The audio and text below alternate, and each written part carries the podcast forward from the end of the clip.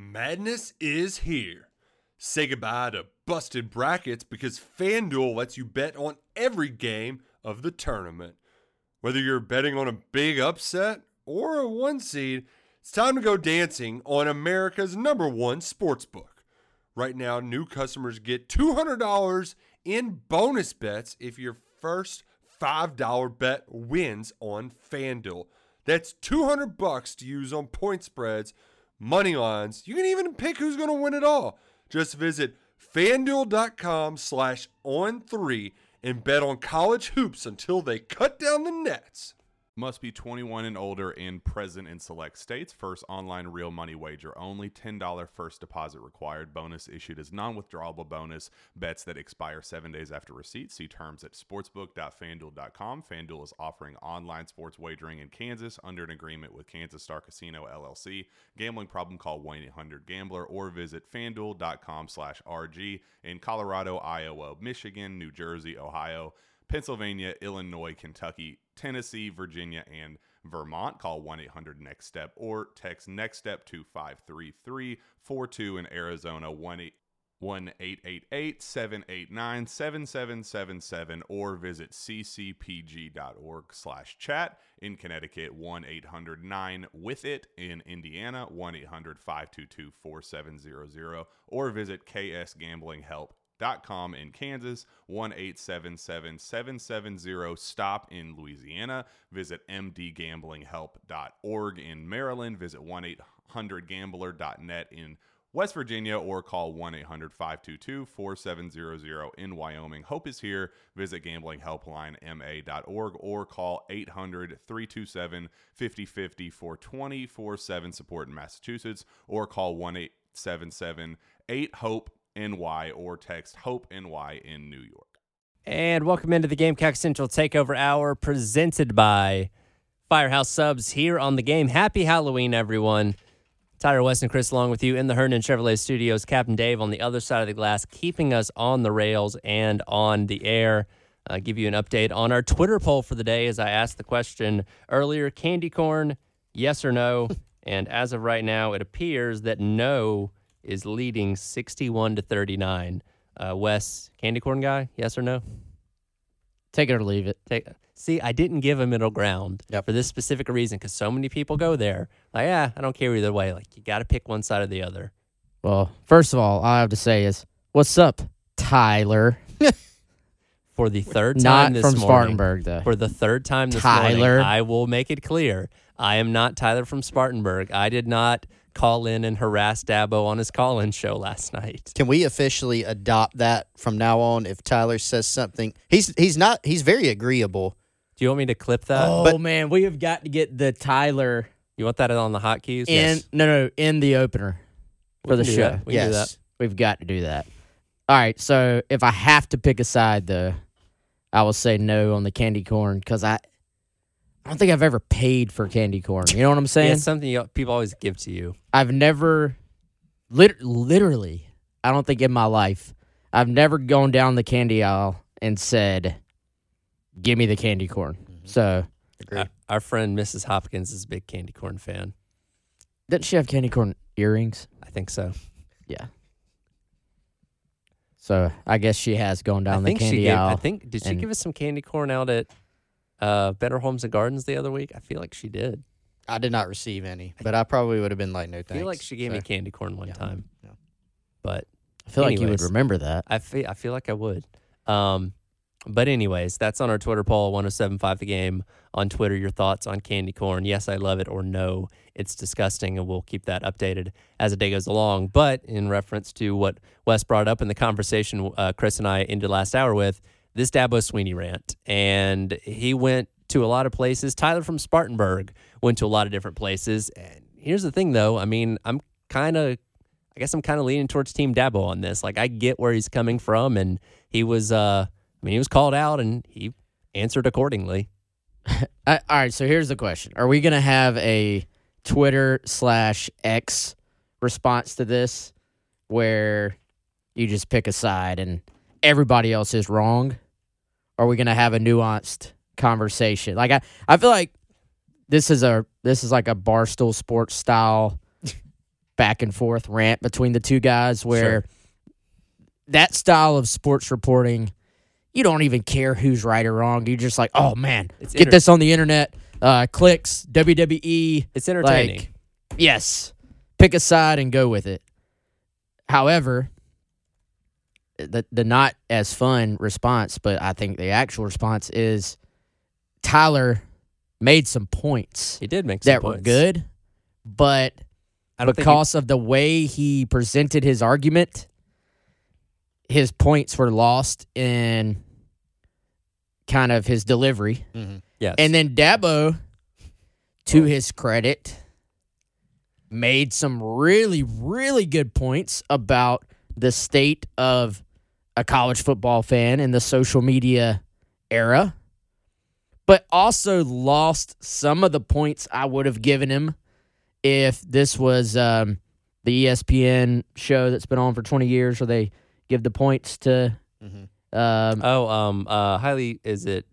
is it Anyway, hi- doesn't matter. questionable. Is that no, it? no, no, No. Um, Um, Around the horn. round the yeah, horn. around There you the go. horn. That's it. Yeah. Yes, I, don't- I still he- don't know how the points work. he on that. lost some points because he got imagine this so caught up in himself and pointing out i this i that i this i did this reading his resume Yeah. that i thought he lost a little bit of sort of what would have actually been a pretty appropriate really strong response to it because real quick yes, you have the resume to run your program the way you want. And people need to acknowledge it is not easy to win in college football. The guys you're playing against, the schools you're playing against, the coaches you're going against, they're making millions of dollars as well. Right.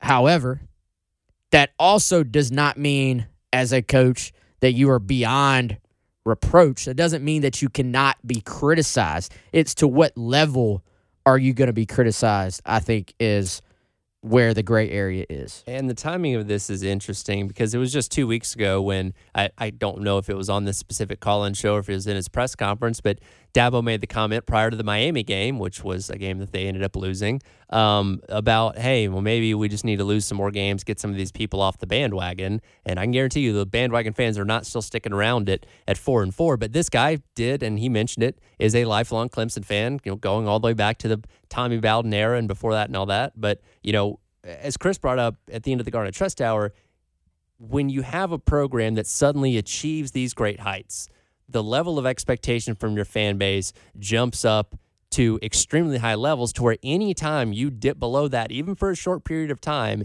it instantly becomes unacceptable. Because look, and, and Chris mentioned this as well, they've had 10 win seasons every year since 2011. Basically, since he took over. It was his second year when they had less than 10 wins. Obviously, have less than that this year.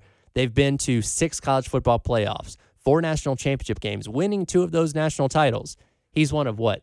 Three coaches in college football with multiple national championships right now and gets paid accordingly because of that. And while, yes, this season is not going the way Clemson fans want it to go, you can't just gloss over everything that he's accomplished. And if he were to leave Clemson today, is anybody going to come in and have nearly as much success as he's had? No.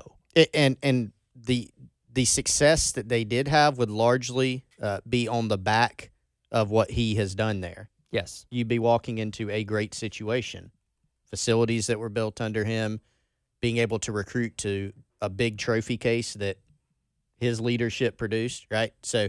Um, now somebody could come in there and mess it up. We've seen that at a lot of places. Sure. you know, Florida. uh, you know, And and when he took over for Tommy Bowden at the end of the 2000s, that it really was little old Clemson. Like, we love to dog him now because he keeps bringing that up. But at that point in time, nobody thought of Clemson as anywhere close to a power in college football. And he quickly turned them into that, winning 10 games a season, winning ACC championships, eventually getting in and winning national championships. Like, they have elevated to a way higher level than anyone ever thought they could when he ultimately took over. Like, those kind of things can't just be glossed over here.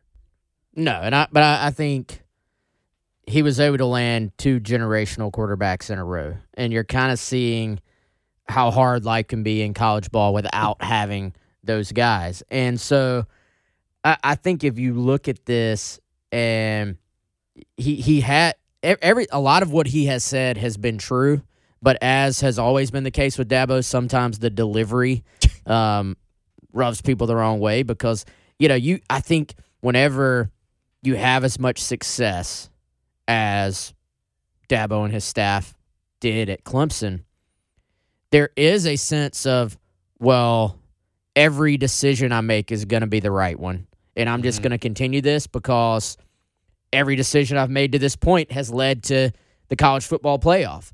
And you can go back and look at some of their recruiting decisions and look at some of their staff decisions, and you can see, even in his answer, I ain't never failed at nothing. You can kind of see a built in confidence in oneself that is both probably the reason he's succeeded and also probably the reason Clemson's four and four right now. I mean, look at Mhm.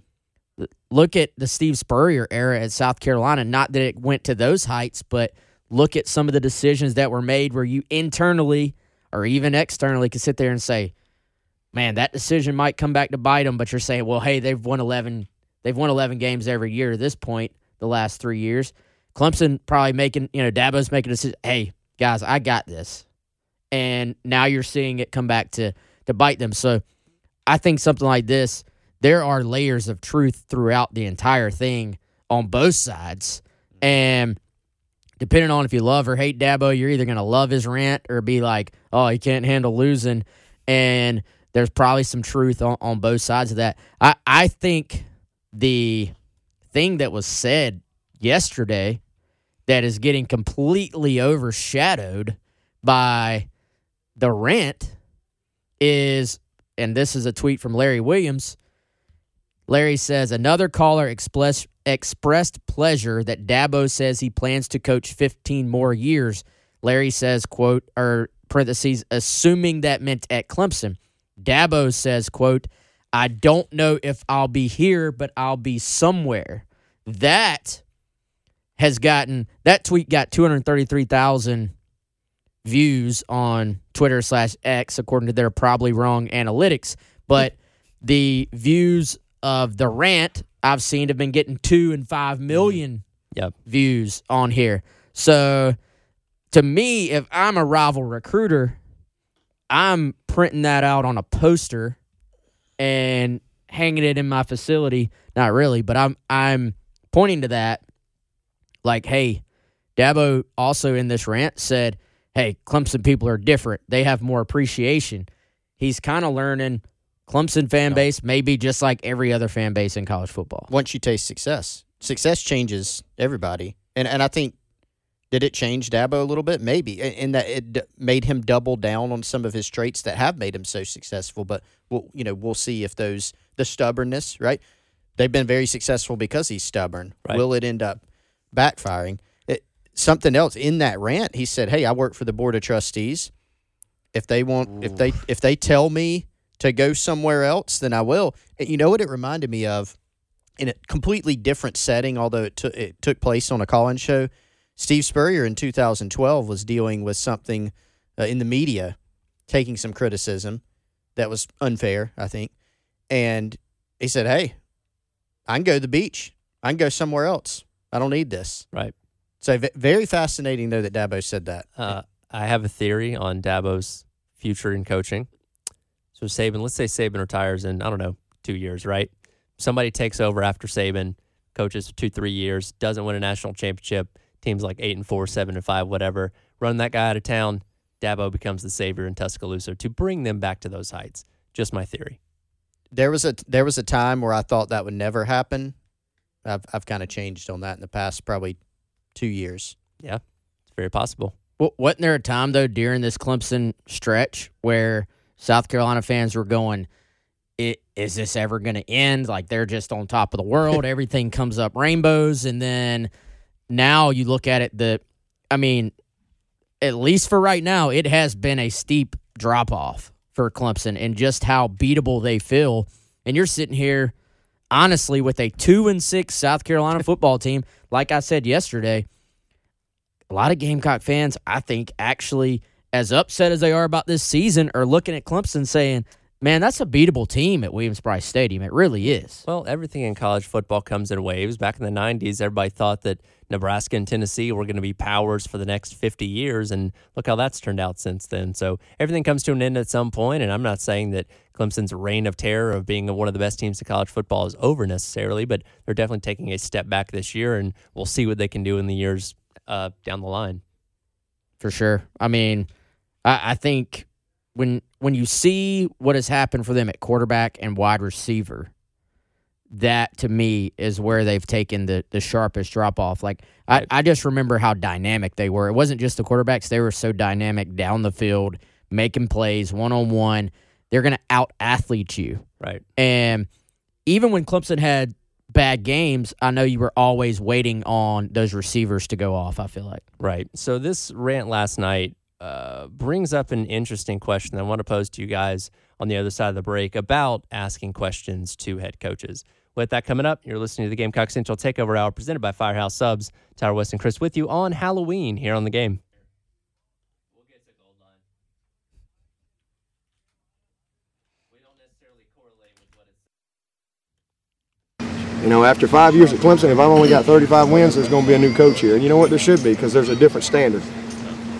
And uh, so he's exactly right. Uh, they ain't Alabama, they ain't LSU, and, and they're certainly not Clemson. And, uh, you know, that's why Carolina's in Chapel Hill and USC's in California. And the university in this state always has been, always will be Clemson. Welcome back into the Gamecock Central Takeover Hour presented by Firehouse Subs. Tyler Wes and Chris, along with you, uh, Captain Dave, digging up the old clip. Uh, I believe that was also from Dabo's call-in show years and years ago, where he went on another pretty famous rant. That one in reference to something he thought Spurrier said, but it was actually Todd Ellis, and that was his uh, response. But Chris was telling me apparently that was set up and staged a little bit when that happened. That's the the theory, at least. That's the, the that's, that's the theory. The, uh, it's a theory. A theory. That's the canon, though. Like I feel like as far as it has been canonized. That's what most people think happened. Um, good, interesting times. That was when South Carolina. That was that rant was designed to distract from the fact that South Carolina was beating Clemson every year at the time. That's fair. Is, is what was happening. But um, it's eleven twenty two. I can feel sometimes you just get this feel of what everybody is thinking about right now in Gamecock Nation. Yeah. I think we've reached our Dabo limit for the Gamecock Central takeover. Can I ask one more thing in no. reference to this? Yes, yes. Tyler. Because I want to get your Tyler. Perspe- I want to get your perspective on this. Don't worry, we'll clip that. I promise. Um, this Tyler from Spartanburg, two and a half minute long question, really went in on a lot of things there. I see this get brought up a lot, just specifically looking like Coach Beamer's pressers every single week. Um, people tweet at you guys, or not specifically you guys, other people at Gamecock Central, see it in live chat. Why aren't you asking this question more directly? Why aren't you asking about this? Why aren't you asking about that? When it comes to media, there's a relationship aspect that you have with coaches that you can't just be like, hey, coach, you're getting paid $7 million. Why are we two and six? What's going on here? Like, he might answer that question, but probably won't answer any more questions after that. Like you have to have a balance here that I don't think a lot of people necessarily think about, where you can't just go in and be as direct and blunt and you know rude to some degree, like Tyler from Spartanburg was last night. Yeah, and I, I don't really do the press conference thing anymore, but I, I think that a lot of times what I see is when people are saying, Hey, why don't you ask him about this? Why don't you ask him about that? That very question has been asked at some point. Most now, likely in a much more polite way, right? And um, but uh, that's that's one of the there's probably we could probably write a list of the ten things you will see when your team is losing. And flow chart. Yeah, one of the 10 things you will see is people getting mad at the media for not being hard enough on the coach. And why didn't you ask this question? But serious nine out of ten times that exact subject has been talked about, has been responded to, and yes, there there we talked about this with Colin when he was uh, on his way out, his final day. We were talking about, hey, what's your your worst questions you've ever asked? And he was talking about how you can kind of a lot of times get to what you're trying to get without being a complete fill in the blank for a mean person. Right. And I think for for the regular old fan who's just commenting on YouTube or Facebook or Twitter or message boards or whatever, they aren't going to understand that aspect of it, it's easy to say that when you don't know the coach. Sure. But there's a right and a wrong way. You can question a coach without being completely disrespectful to them as a person. I also think that there's kind of a false idea that, like, if Wes did go in a press conference and ask a mean question or, or ask it in some forward manner, that that would make the results be better. Sure. It, it wouldn't. You know, a, a lot of people say, "Wow, well, you're holding the coaches accountable." That's not really our like. This we're not political journalists. You know, going to ask somebody about a bombing in another country or something. Um, it's it's a lot different, and it's and it's different now because there are so many voices out there. Just go on Twitter during a game after one snap or at the end of the game. You'll see plenty of opinions, right? You'll be able to judge you know, the reason that Will Muschamp was dismissed at South Carolina was not because the media asked a bunch of mean questions and quote unquote held him accountable. Right. Because ultimately he didn't get the results that were required. And certainly fans and donors had their say about that throughout the tenure, at the end of the tenure. And that was the decision that was made. It, it wasn't because of a, the questions we asked or that we didn't ask in, the, in that process. Right. Speaking of fans and donors, my my one final comment on the Dabo rant. He said he answers to the board of trustees and the president at Clemson, right? That was the Uh, two yes. things he mentioned. Right, I believe so.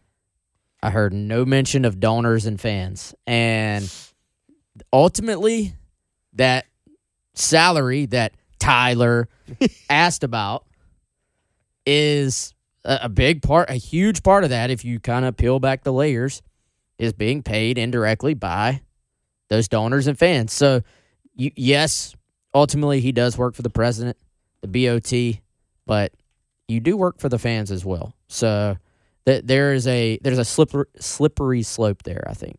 Well, uh, we'll cleanse our palates from the Dabo conversation and refixate on South Carolina coming up as we do hear from Coach Beamer later on today at 1.30 for usual Tuesday press conference, sponsored always by Pete Ale Pools and Spas. We'll discuss that a little bit coming up. You're listening to the Gamecock Central Takeover Hour presented by Firehouse Subs here on the game.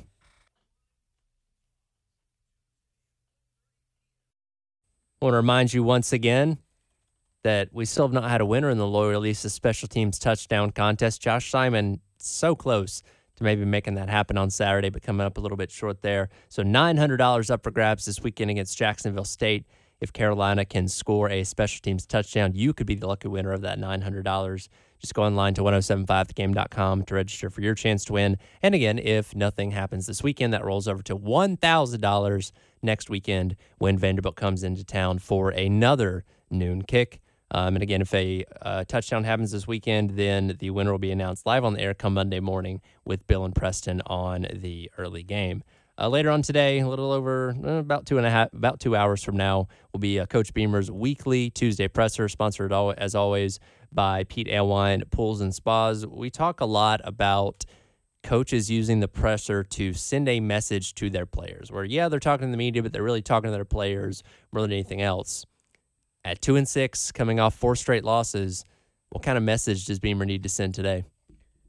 I think it'll be very similar to the message last week. And I thought for for a team that was two and five and going on the road and facing A and M and a two touchdown underdog, Beamer went in there and, and kind of just gave a not relaxed, but a, a very mature sort of we're not panicking type press conference. And I would imagine that you're going to hear that again this week.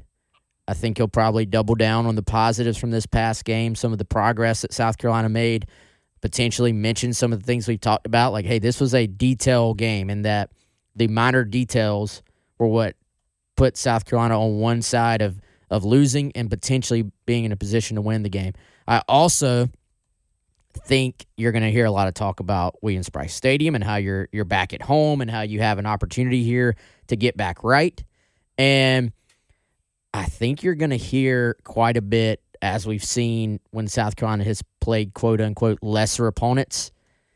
he's going to point out a lot of the positives that this Jacksonville State team has. And it, you're not going to have to look far if you're Shane Beamer because within their conference, within their um, the teams they play, this is a Jacksonville State team that runs the football very well.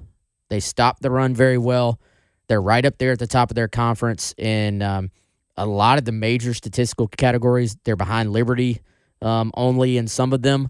And you have a coach in, in Rich Rodriguez who has been all over the country, who has coached at the major level, um, practically, if not did, invent the zone read. So you have a guy who uh, has a place in the history of college football and maybe is not the most likable guy in the world for some people, but there's no doubt that Rich Rodriguez can coach. And if you're South Carolina, you're going to want to get the attention of everyone, including your fan base, that, hey, this this could be a little bit of a battle on Saturday.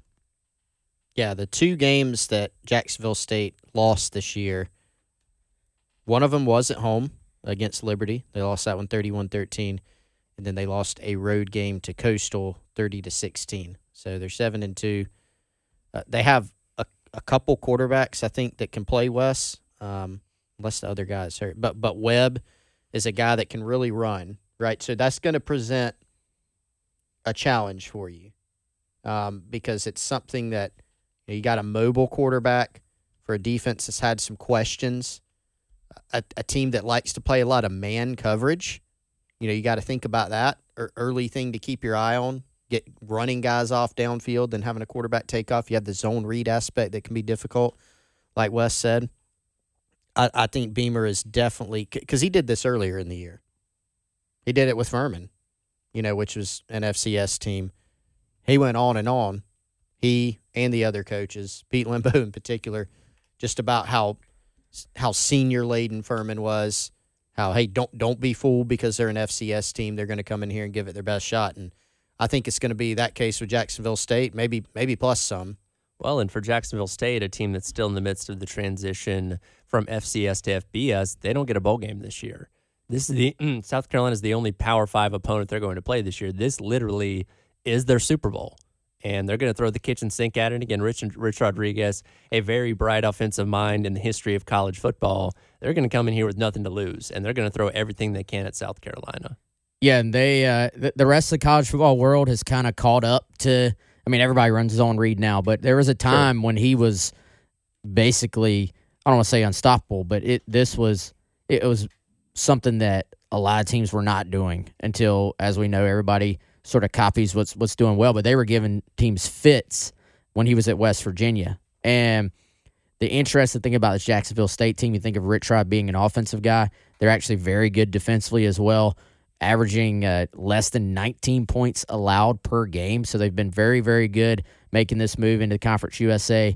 And this is a spread to run offense it is a tempo to run offense. So it, it's kind of interesting. You think of maybe a, a running team potentially wanting to bleed clock and sort of kind of uh, limit possessions. They're going to get to the line, line of scrimmage quickly. They're one of the fastest paced teams in the country from what I've seen so far. But then they're going to just spread you out and run the football. So very important as far as those run fits and getting lined up, getting your feet in the turf, and and being ready. They're going to try to do some different things where they're going to get to the line of scrimmage very very quickly and then run the football on you.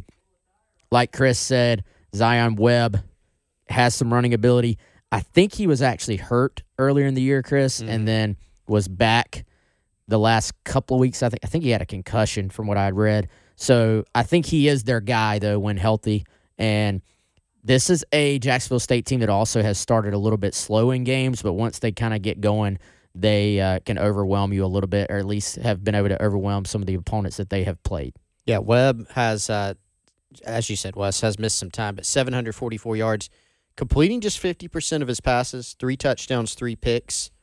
But where he can really get you is running that offense, running the football. Not that he can't throw, he can uh, but he has 82 rushes for 460 yards. So he has a 61 yard long. He has four touchdowns. He's averaging 5.6 a carry. Um, he's a guy who's mobile. He's, he's tough to get down. And so he's going to add another layer, you know, that you have to defend against if you're South Carolina. And for South Carolina, again, while this is not the same quality of opponents that you're playing in the SEC, just how big a win can be just from a confidence standpoint. And we know that obviously South Carolina has to go out there and win the final four games of the regular season just to make a bowl game and have a 13th game to wrap up your season with. But, you know, having this game being the beginning of your home stretch just to hopefully get some confidence back in this team is really big. And you mentioned playing at home and you look at their numbers compared to home and away, it's night and day compared to how they play in Williams-Brice Stadium versus elsewhere and having the opportunity to come in and win a game. Now, this could be tighter than you think. I know that, you know, uh, South Carolina's uh, two touchdown favorite, at least early on in the week. If this game was, you know, maybe Jacksonville State down seven or 10 points in the fourth quarter, wouldn't shock me. But this is a game that South Carolina should win and at least get themselves in the right state of mind going into those final three games of the year. I think both publicly and everything you're showing to your team, you are hyping up Jacksonville State for everything you are worth, right? I think internally, closed door meetings among the staff, you're hoping you can get as much of your rotation into this game as possible and continue to bring your, bring along young players, continue to try to bring along your depth. We've seen some guys start to enter the conversation, start to get more playing time as the year has progressed. You want to keep bringing that along, keep letting those guys play. I don't think it's quite like Furman where you just emptied the bench in the third quarter, but ideally you're going to rotate a little bit more, try to keep people healthy you know, do do you bring back a Vershon Lee this week if he's ninety percent? Mm-hmm. I don't know. To me, he'd have. To, I, I could see both sides because I think you want to use this game as a springboard. And remember when they moved Vershon Lee to right tackle, the discussion was this is the group we want to go with, and we want to let those five gel together. So would there be quite a bit to gain during this final stretch from being like, hey, here's our five they're going to go play well together against Jacksonville State. Of course, that is very tempting, but also a game like this, you don't necessarily want to have to put a Vershon Lee out there if he's not completely 100% healthy. So I think there will be some decisions to be made from a personnel standpoint going into this game. But there's nothing quite like the morale boost of being in one of those matchups where just about everybody gets a chance to get on the field. I know we're getting ahead of ourselves with that. You got to play well first, but that would be the ideal scenario for this matchup. Well, and another part of this is what you said about Vershon and being able to get your five in there and considering that. I mean, one of those five, though, against Florida was Trey Jones, and he's not going to be available. High ankle sprain, you pointed out, Wes, yesterday. Those can be those can be tough. Those can be multi week things. So you, I mean, you were you were just down so many offensive linemen to where even if they're not out totally, they're banged up. Trey Ball has been banged up. Vershon, if he comes back, is he going to be hundred percent? Probably not, because if he were, it would have been said he's good to go, right? Casey Henry, when can he come back? Because it was said earlier in the season, was it last week? Hey, he he was close. We thought at one point he may play. Uh, do you get him back? How's Tree doing? Like there are a lot of questions, and we'll see what Beamer says about it. But that that's a key area to continue to watch. I want to continue on with this conversation about injuries, specifically outside of the uh, offensive line position, because it does post an interesting um, conversation to have this week as you lead up to Jacksonville State. Hit that coming up. You're listening to the Gamecock Central Takeover Hour presented by Firehouse Subs here on the game.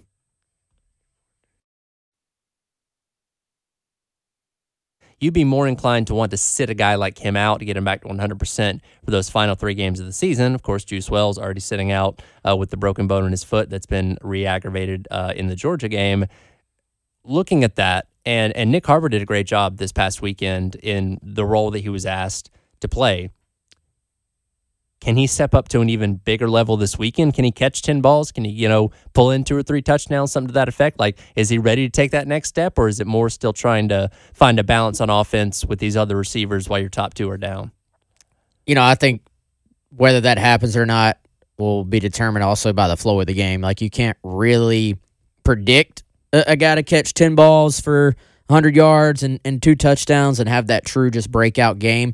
But you have seen the signs from Nyck Harbor the last few weeks. I mean, I was looking at the breakdown per game yesterday, and Harbor had one catch for seven yards and a touchdown through what five games? Yep. Yeah, through five games, and then he has nine catches for uh, a good bit more than that through the last three. And so, yeah, I mean, we've seen it with our eyes. You see it in the stats as well. He is coming along at a uh, at a nice pace at this point. So, I look back to that game last week when it was third down. You know, when they needed big plays, the commentators mentioned this. It seemed like South Carolina was looking to Nyck Harbor, and he was the primary receiver on several of these throws. It seemed like there was the one Chris brought up too, where it looked like you got a PI on third and seven, one on one ball down the field.